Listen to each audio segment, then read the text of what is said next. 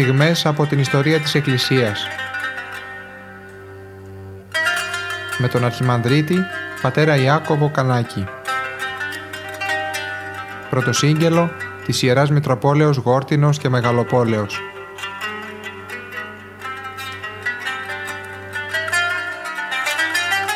Το βίο και, την, και τα έργα του Αποστόλου Παύλου μελετούμε στην εκπομπή αυτή.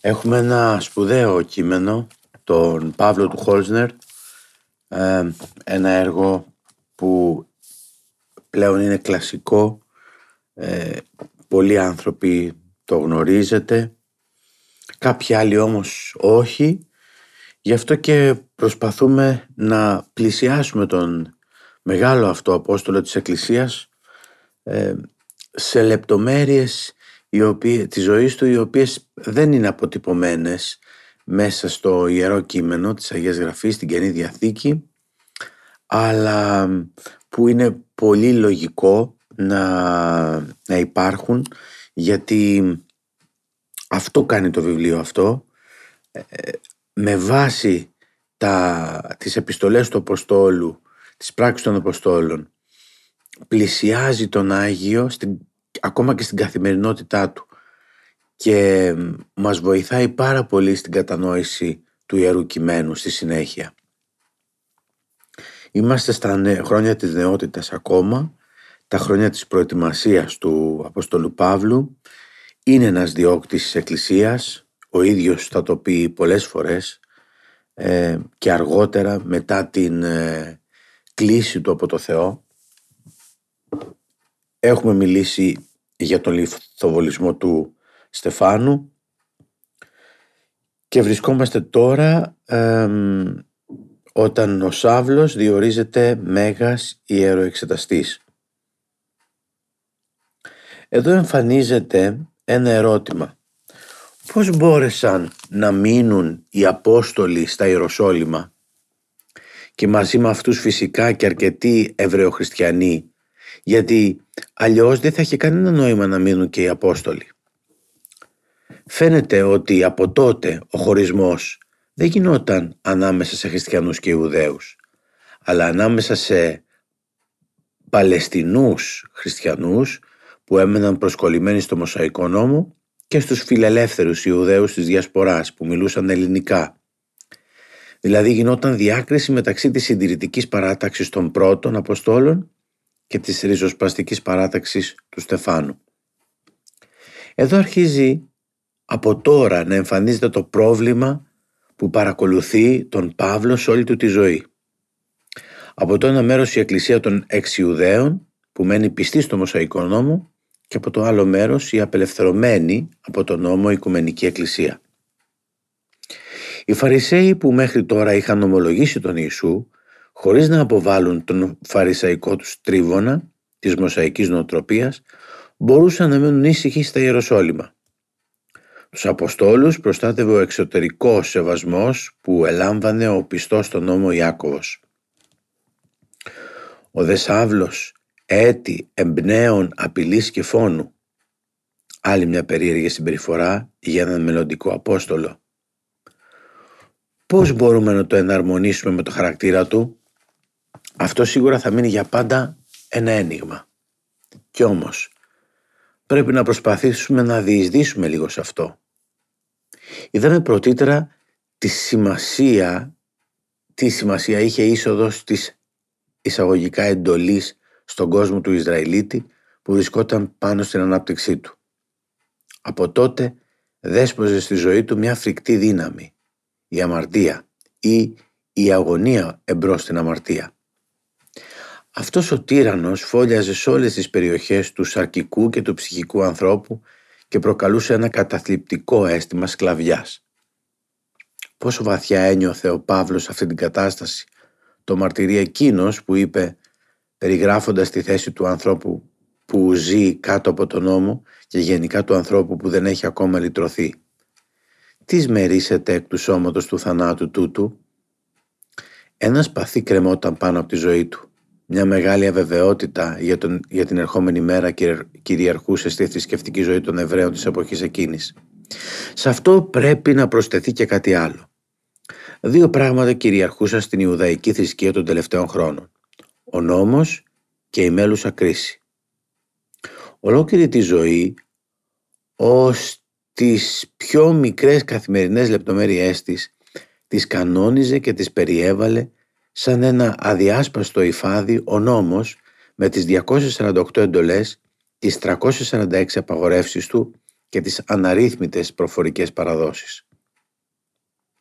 Κάθε πιθανή περίπτωση είχε προβλεφθεί, τίποτα δεν αφινόταν στην ατομική ευθύνη. Όσο δυσκολότερη γινόταν η ζωή, τόσο ασφαλέστερα αισθανόταν κανείς πίσω από το περιχαρακωμένο οικοδόμημα του νόμου. Εκεί μπορούσε κανείς να περιμένει την ημέρα της κρίσεως που τη ζωγράφιζαν στα τολμηρότερα αποκαλυπτικά ονειροπολίματα. Όποιος όμως σάλευε και στο ελάχιστο τα θεμέλια αυτά της Ιουδαϊκής υπάρξεως έπρεπε να συντριβεί.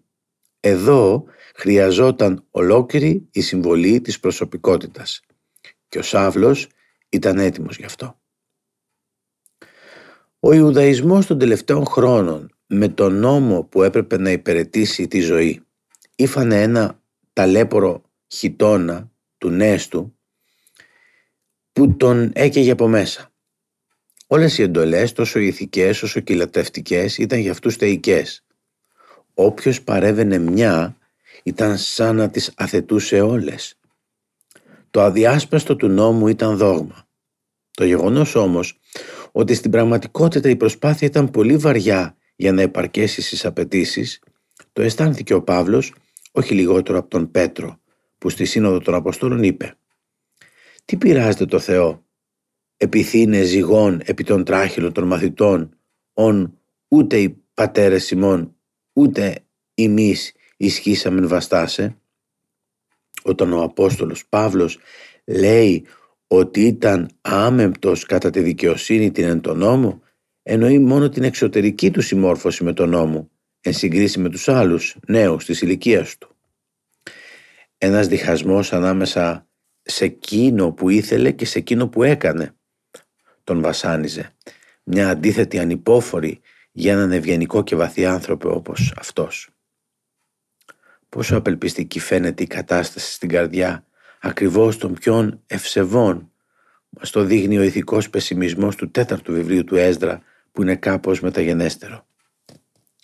Κάθε ώρα μου ματώνει η καρδιά γιατί θα ήθελα να εννοήσω το ανώτερο μονοπάτι και να εξηχνιάσω τη διάγνωσή του.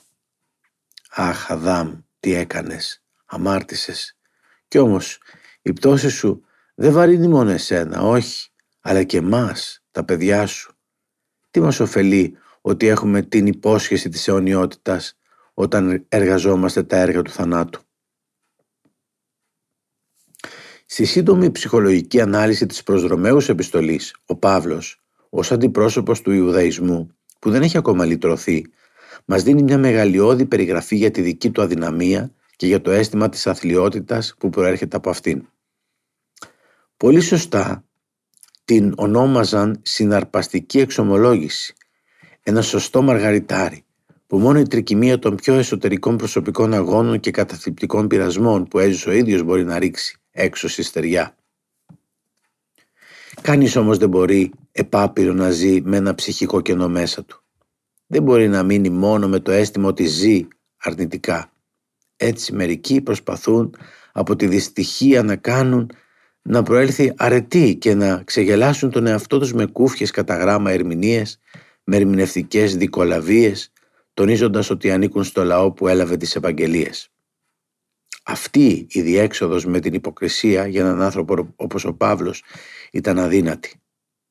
Οι επιστολές του μας επιτρέπουν να διακρίνουμε ως τον εσωτερικότερο πύρηνα της υπάρξεώς του μια ακατασίγαστη ορμή προς την τελειότητα που μπορούσε να ικανοποιηθεί μόνο με μια ακαταπώνητη αφοσίωση σε αυτό που ήξερε ότι ήταν ο σκοπός και με μια ολοκληρωτική εκδαπάνηση στο έργο που τον έταξε ο Θεός.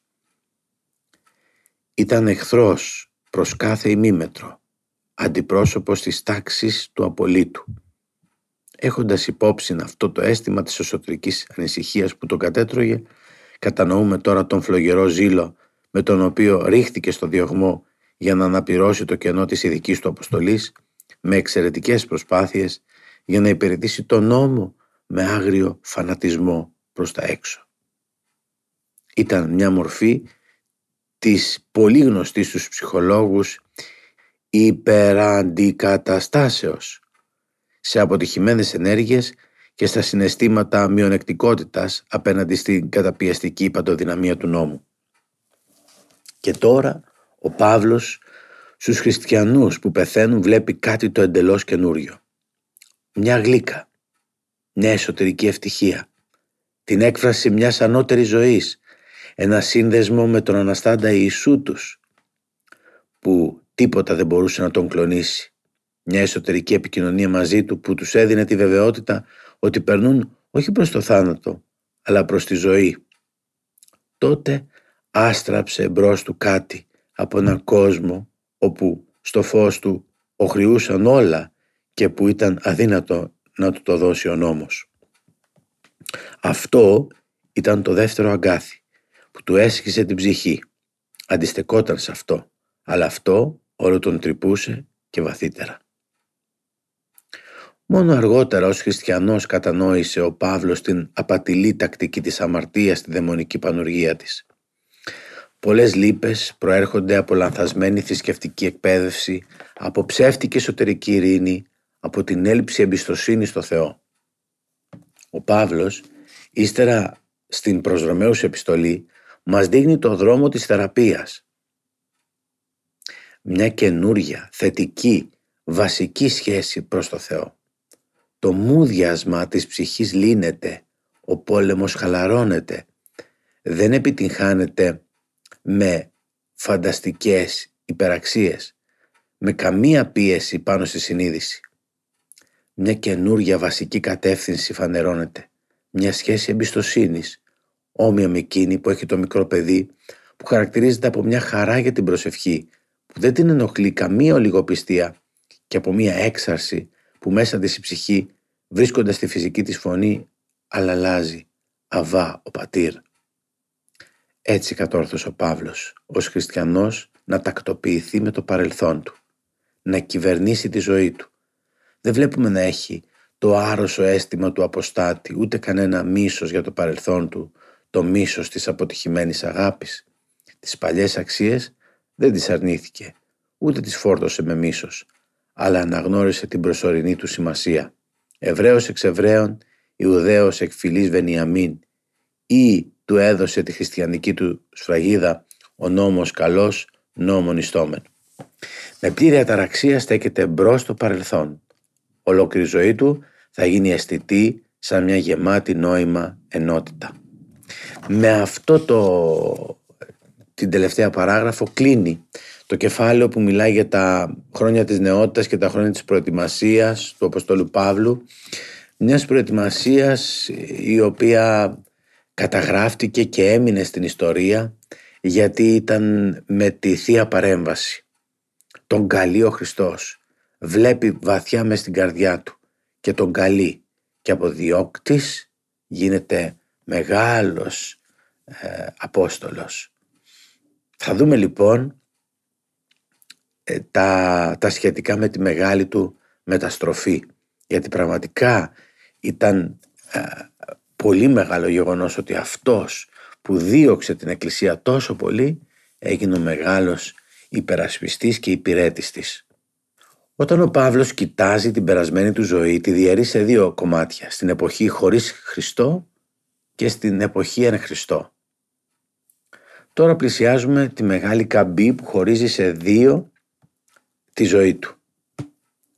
Σε τρεις καταράχτες που ακολουθούν σύντομα ο ένας πίσω από τον άλλον ο φόνος του Στεφάνου, ο διαγμός στην Ιουδαία, το ταξίδι στη Δαμασκό.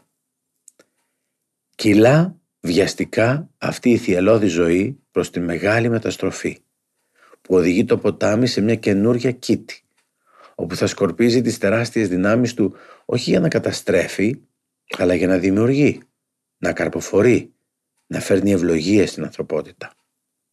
Πώς έφτασε σε αυτή τη μεταστροφή και ποια στάδια πέρασε μέσα του; Αυτό θα μείνει μυστήριο για πάντα. Στον υπερφυσικό χαρακτήρα της επιστροφής του, όπου ο ουράνιος Χριστός, γεμάτος δύναμη, προσαρμόστηκε στη ζωή του, ο Παύλος έμεινε αναλύωτα προσκολλημένος. Το να το αποδώσεις πλάνη σε αυτό το ουσιώδες σημείο της αυτοκριτικής του θα ήταν ένα αδιόρθωτο σφάλμα. Με αυτή την προϋπόθεση, χωρίς να μειωθεί ο θαυματουργικός χαρακτήρας του μυστηρίου που συνυπάρχει σε ένα τέτοιο βίωμα της Θείας Χάριτος, πλησιάζουμε με σεβασμό προς το μεγάλο γεγονός. Αλλά και θα προσπαθήσουμε κάπως να εισδύσουμε όσο είναι δυνατό σε αυτό από ψυχολογικής και ιστορικής απόψεως, ενώ δεν παρουσιάζεται μέσα στην ιστορία σαν ανεξήγητος όγκος που μας φράζει την είσοδο προς την εσωτερική ζωή του Παύλου και προς το θαυμαστό έργο ολόκληρης της ζωής του. Η Ιερουσαλήμ είχε ξεκαθαριστεί από τους ελληνιστές χριστιανούς. Άλλοι έφυγαν προς την Ιώπη, όπου τους δίδασκε ο Πέτρος, άλλοι προς τη Σαμάρια, όπου τους δίδασκε ο Φίλιππος, άλλοι περιπλανήθηκαν ως τη Δαμασκό, στην καρδιά της Ανατολικής Συρίας, ακόμα και ως την Φινίκη, την Κύπρο και την Αντιόχεια. Ιδιαίτερα ξεχύθηκε το ρεύμα των προσφύγων προς τη Δαμασκό, μία από τις μεγαλύτερες Ιουδαϊκές παρικίες, όπου οι Εβραίοι από την εποχή του βασιλιά Αχάβ είχαν το δικαίωμα να δημιουργούν αγορές, παζάρια, μαγαζιά από τη μια και από την άλλη σε μεγάλους δρόμους. Χιλιάδες πιστοί Εβραίοι κινδύνευαν από τους χριστιανούς αυτούς πρόσφυγες. Αυτή η φωλιά έπρεπε να ξεπαστρευτεί. Έτσι ένα πρωί βλέπουμε τον Παύλο επικεφαλής μιας καλά οπλισμένης ομάδας να περνάει έφυπος από τη δαμασκηνή πύλη των Ιεροσολύμων δίπλα από τον τάφο του Στεφάνου. Το ταξίδι χρειαζόταν τότε μια εβδομάδα. Υπήρχαν τρεις διαφορετικοί δρόμοι κάπου 250 χιλιόμετρα. Ο Παύλος ασφαλώς θα διάλεξε το συντομότερο δρόμο. Μέσα από το οροπέδιο της Ιουδαίας, από τη Βεθήλ που ανήκει στη φυλή Βενιαμίν, τη φυλή του, και ύστερα μέσα από τα χωράφια με το χρυσάφι, με το και ύστερα μέσα από τα χωράφια με το χρυσαφί σιτάρι της Σαμάριας, όπου ο Κύριος λίγα χρόνια πριν, περνώντας, είχε πει προφητικά «Επάρατε τους οφθαλμούς Σιμών και θεάσαστε τα χώρας, ότι λευκέ εισή προστερισμόν ήδη», κατά Ιωάννη Ευαγγέλιο 4.35, «Δεήθητη ούν του Κυρίου και του θερισμού, όπως εκβάλλει εργάτας εις τον θερισμόν αυτού» κατά Ματθαίον 9.38. Τώρα ο Σάβλος με το διωγμό που έβγαζε έβγαζε τα λόγια του Κυρίου αληθινά. Ίσως να κάθισε όπως άλλο το Ιησούς στα χείλη του φρέατος του Ιακώβ. Τι βλέμματα γεμάτα μίσος θα του έριγναν οι Σαμαρίτες. Αλίμονο αν ο Σάβλος μυριζόταν εδώ κανένα χριστιανό πρόσφυγα. Ανάσαναν πιο ελεύθερα όταν ο Παύλος και οι σύντροφοι του άρχισαν να κατηφορίζουν από τον Τζενίν στην κυανοπράσινη πεδιάδα Εσδρελών που την εμύρωνε με την αρμύρα ο δροσερός θαλασσινός αέρας. Εδώ ο Σάβλος προσπερνώντας τα βουνά του Γκελμποά όπου ο πρόγονός του βασιλεύ Σαούλ έχασε και το βασιλειό του και το στέμα του γύρισε προς την Ανατολή, προς τον Ιορδάνη. Αντικρίζοντας το πίσω μέρος του μακρόσυρτου χιονισμένου ερμών προσπέρασε τη Σκυθόπολη όπου μια φορά οι Φιλιστέοι κρέμασαν τα πτώματα των βασιλέων Σαούλ και Ιωνάθαν, διάβηκε τον Ιορδάνη, περνώντας από την έρημο Γάδαρα προς την παλιά οδό της θαλάσσης, από όπου κάποτε πέρασαν ο Αβραάμ, ο Ελιέζερ, ο Ιακώβ με τη Ραχήλ. Τι ωραίο που θα ήταν ένα τέτοιο ταξίδι, αν γινόταν με διαφορετικές συνθήκες, με τις κρύες του νύχτες μέσα στη σκηνή, τις φωτιές που τριζοβολούσαν και τα αστέρια που τρεμόσβηναν. Ο Σάβλος ήταν παιδί της Μεγαλούπολης και ποτέ δεν αγάπησε ξεχωριστά τη φύση. Μέσα από τις επιστολές του δεν βλέπουμε να δείχνει καμία κατανόηση για τις ομορφιές της φύσης. Ο Σάβλος ψυχικά ήταν πολύ μονοκόμματος άνθρωπος. Ενδιαφέρεται πιο πολύ για τα θρησκευτικά και τα ψυχολογικά ζητήματα. Ο άνθρωπος τον ερκεί πιο πολύ παρά η άψυχη φύσης. Προπάντων ο Θεός είναι ο άξονας της σκέψης του. Ο Σάβλος ήταν σαν τον κυνηγό που τον έχει κατακυριεύσει μια χαλήνοτη μανία για το κυνήγι. Αλλά αυτές τις μέρες δεν ήταν ο μόνος κυνηγός. Κάποιος άλλος, ο κύριος των μαθητών, ακολουθεί τα ίχνη του. Ο Σάβλος νομίζει πως καταδιώκει ενώ καταδιώκεται.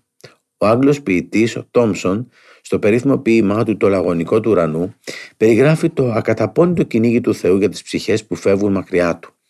Αυτός είναι ο θεϊκός κυνηγός που έβαλε τα λαγωνικά του να τρέξουν πίσω από το θύραμα. Ποιος δεν τα ξέρει αυτά τα ουράνια λαγωνικά, αυτή τη φύση εμπρός στις δικές μας τις σκέψεις. Η αγάπη του Χριστού αυτή τη φορά έτρεχε πίσω από ένα πολύτιμο θύραμα και ο Σάβλος αυτό το ταξίδι ήταν αδύνατο πια να ξεφύγει. Τώρα ήταν μακριά από την πολυθόρυβη μεγαλούπολη όπου πολλοί ξεφεύγουν από το Θεό. Δεν είχε κανένα όμοιό του για να κουβεντιάσει. Έξι μέρες υπασία μοναχική, έξι νύχτες για συλλογή. Ήθελε δεν ήθελε, ήταν αναγκασμένος να σταθεί μπροστά στο μυστικό δικαστήριο της συνείδησής του.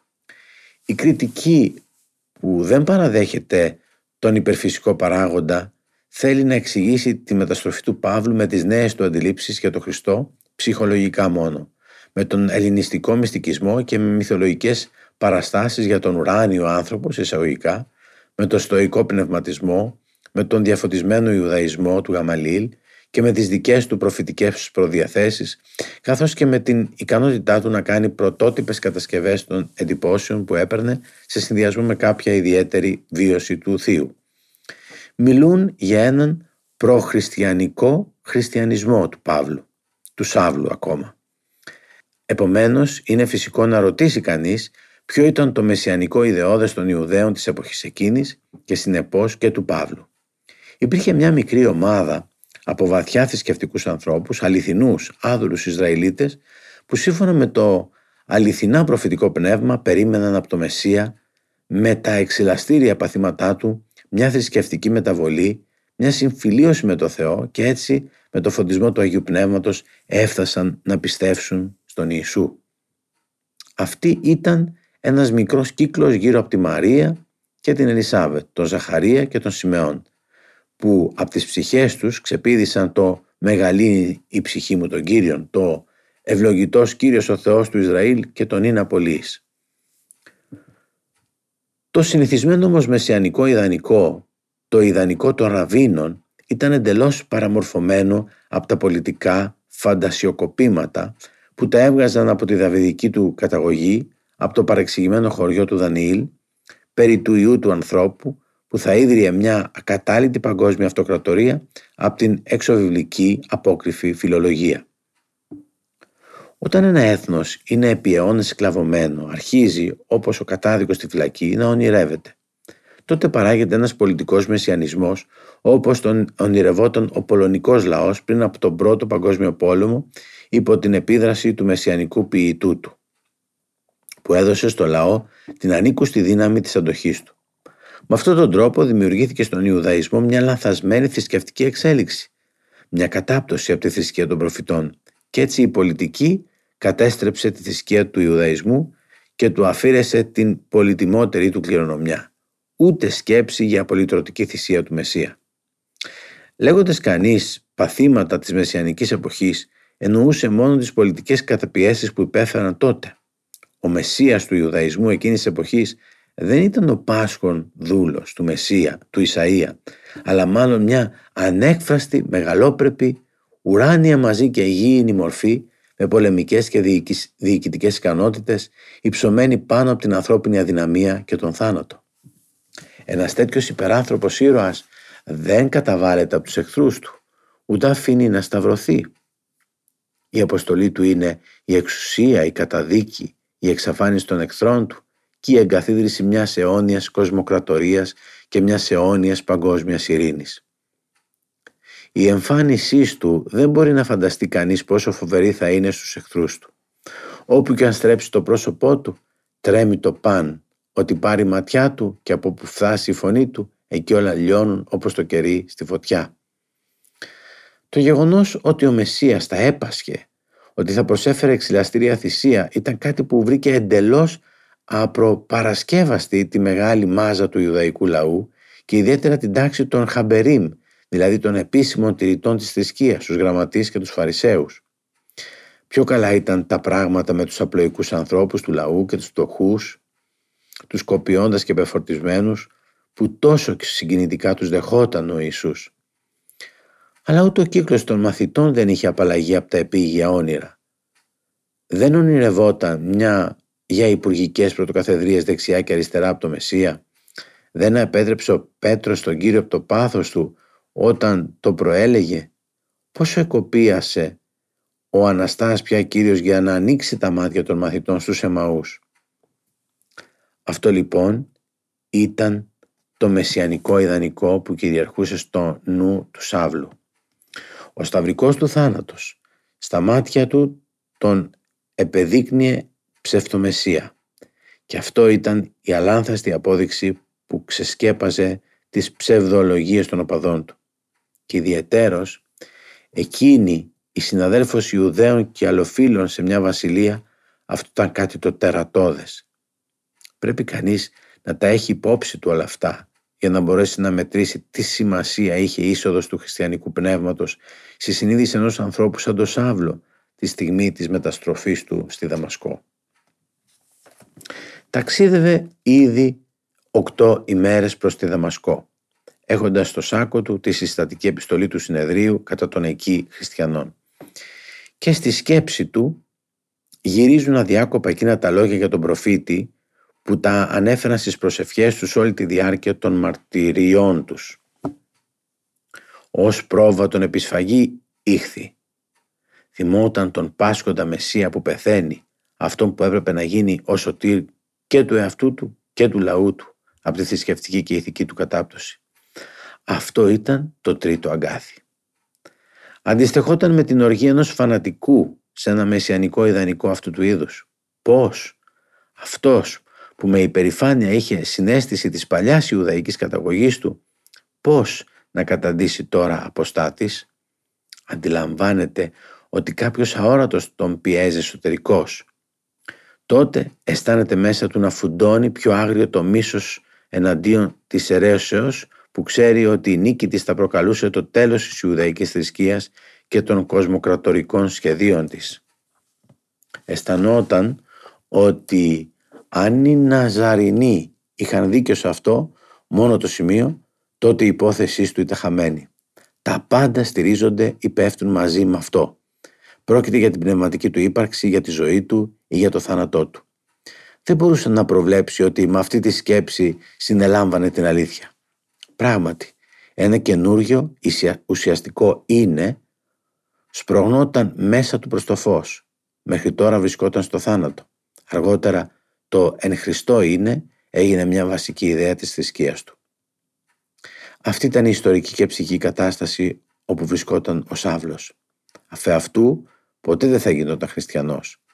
Από μια τέτοια ψυχική κατάσταση κανείς δρόμος δεν υπάρχει που να οδηγεί κατά ανάγκη στο Χριστό. Μπορούσε αξιόλογα να βυθιστεί στην Άβυσσο. Έπρεπε να γίνει μέσα του μια τεράστια ζήμωση. Όχι απλώς ένας πειρασμός ή μια σκέψη, αλλά ένα βαθύ ανακάτωμα από εσωτερικές καταιγίδες, καθώς πλησίαζε προς τον τόπο της καινούργιας του ανομίας και βάδιζε προς τη μεγάλη του στιγμή. Διαβάσαμε αγαπητοί μου από το βιβλίο Παύλος, είμαστε στα χρόνια της οριμότητας, ετοιμαζόμαστε να δούμε τη μεγάλη μεταστροφή ε, πηγαίνοντας προς τη Δαμασκό, θα το δούμε όμως αυτό την επόμενη φορά. Θα δούμε από κοντά το πώς ο Θεός τον κάλεσε να γίνει Απόστολός Του.